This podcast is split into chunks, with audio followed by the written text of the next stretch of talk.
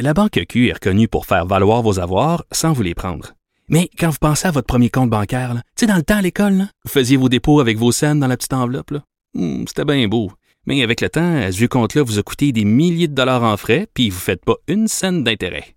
Avec la Banque Q, vous obtenez des intérêts élevés et aucun frais sur vos services bancaires courants. Autrement dit, ça fait pas mal plus de scènes dans votre enveloppe, ça. Banque Q. Faites valoir vos avoirs. Visitez banqueq.ca pour en savoir plus. Pendant que votre attention est centrée sur cette voix qui vous parle ici, ou encore là, tout près ici, très loin là-bas, ou même très, très loin. Celle de Desjardins Entreprises est centrée sur plus de 400 000 entreprises partout autour de vous. Depuis plus de 120 ans, nos équipes dédiées accompagnent les entrepreneurs d'ici à chaque étape pour qu'ils puissent rester centrés sur ce qui compte, la croissance de leur entreprise. Il analyse la politique, il sépare les faits des rumeurs. Mario Dumont. Cube Radio.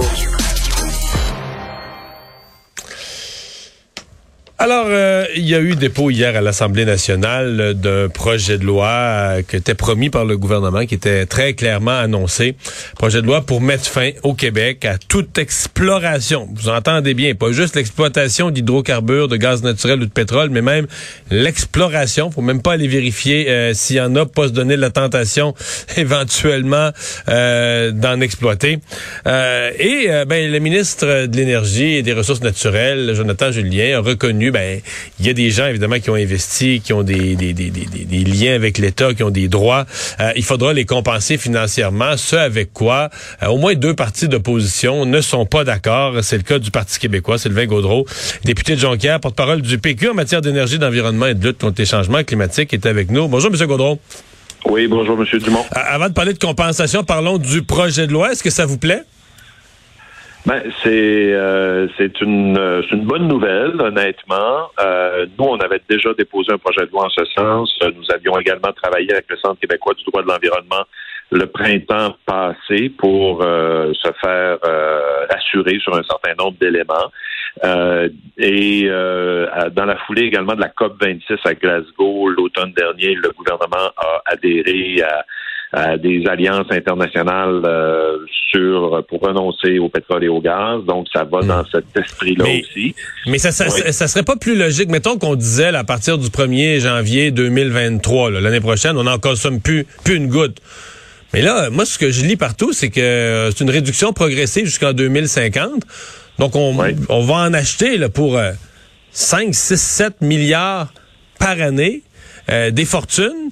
Euh, c'est quoi la logique de dire nous on n'en produira pas une goutte là? Tout ce, on en consomme plein plein plein plein plein, on en consomme pour des milliards, mais on veut pas en produire une goutte. C'est pas contradictoire, non? Ben non, pour moi c'est deux dossiers. Là. Il y a une différence entre consommer euh, du pétrole et du gaz, puis il faut qu'on réduise notre consommation, c'est bien évident. Euh, c'est pour ça qu'on va de l'avant avec l'électrification des transports par ailleurs et en produire, euh, en explorer et en produire. Puis c'est pas juste nous qui le disons, là, c'est pas juste moi, Sylvain ou d'autres. Euh, L'Agence internationale de l'énergie, quand même, l'affirme également. Puis on peut pas dire que c'est un. Non, mais, gang, ce non, mais je comprends, mais ce qu'on consomme, quelqu'un va le produire à quelque part, là. Oui, oui, mais c'est bien évident, mais il faut qu'on réduise notre euh, notre consommation. Oui, ça on se comprend. Alors, on s'entend. Alors, c'est ça. Donc, on, on, doit réduire notre consommation. C'est sûrement pas le moment d'en produire plus. Il faut qu'on réduise notre consommation. Le, le, marché fait en sorte qu'on a changé aussi nos, nos sources d'approvisionnement depuis quelques années. Avant, on s'approvisionnait plus euh, du côté du Venezuela, de l'Algérie, même du Kazakhstan, là, on s'approvisionne plus du côté de l'Alberta. Alors, mais, mais pour moi, il y a deux enjeux là qui sont euh, qui sont différents quand même reliés à ça. Bon, l'enjeu de la compensation, là, j'avoue que vous m'avez étonné. Le Parti québécois, quand même un grand, non, mais un grand parti qui a déjà gouverné. Je veux pas être méchant envers Québec solidaire, mais j'étais pas surpris que qu'eux autres disent les compagnies, on s'en on s'en mm. occupe pas, on respecte pas nos signatures, on respecte pas rien, euh, on est contre les compagnies, les grosses compagnies bou, je comprenais ça. Là, mais pour un parti comme le vôtre, euh, qui a gouverné, qui était au pouvoir, vous avez été ministre, comment le Québec pourrait ne pas... Là, nous, au Québec, on change d'idée, on a le droit, on dit c'est fini, tous les droits que vous aviez, tous les claims, tout ce qui existait dans l'industrie, on efface tout ça. Mais on peut pas, pas compenser financièrement les entreprises. Ben, c'est pour ça qu'on on, on s'est euh, assuré avant que ça devait et que ça pouvait se faire. On a consulté le Centre québécois du droit de l'environnement, qui sont des spécialistes en matière juridique euh, sur les enjeux d'environnement. On a regardé ce qui se fait, euh, par exemple, les ententes internationales qui lient le Québec. On a regardé les précédents aussi, puis je peux vous en nommer deux. Euh, souvenez-vous de 2011, quand le gouvernement de M. Charest avec Nathalie Normando ont décidé de mettre fin au gaz de schiste au Québec. Euh, ben, ça a été sans compensation pour ceux qui détenaient les permis de gaz de schiste. Ouais, c'était un moratoire, euh, c'était embryonnaire. Là, c'est qu'on met fin à ben, tout. Là, il y a des gens, il y a des gens de l'industrie, il y a des gens en Gaspésie qui se sont installés, qui avaient des projets, qui ont exploré durant des années, qui avaient des droits. Ouais. Mais le deuxième, puis ça, on y reviendra là, sur les puits en Gaspésie, mais sur le, le, deuxième euh, le, le, deuxième précédent, c'est le gouvernement actuel, le ministre de l'Environnement, dans le projet de loi 102, qui est un omnibus sur l'environnement, qui vient de modifier un paquet de choses en matière d'environnement.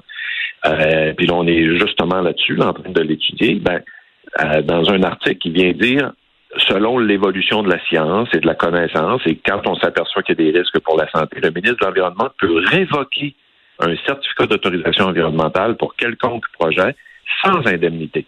Le gouvernement actuel le dit.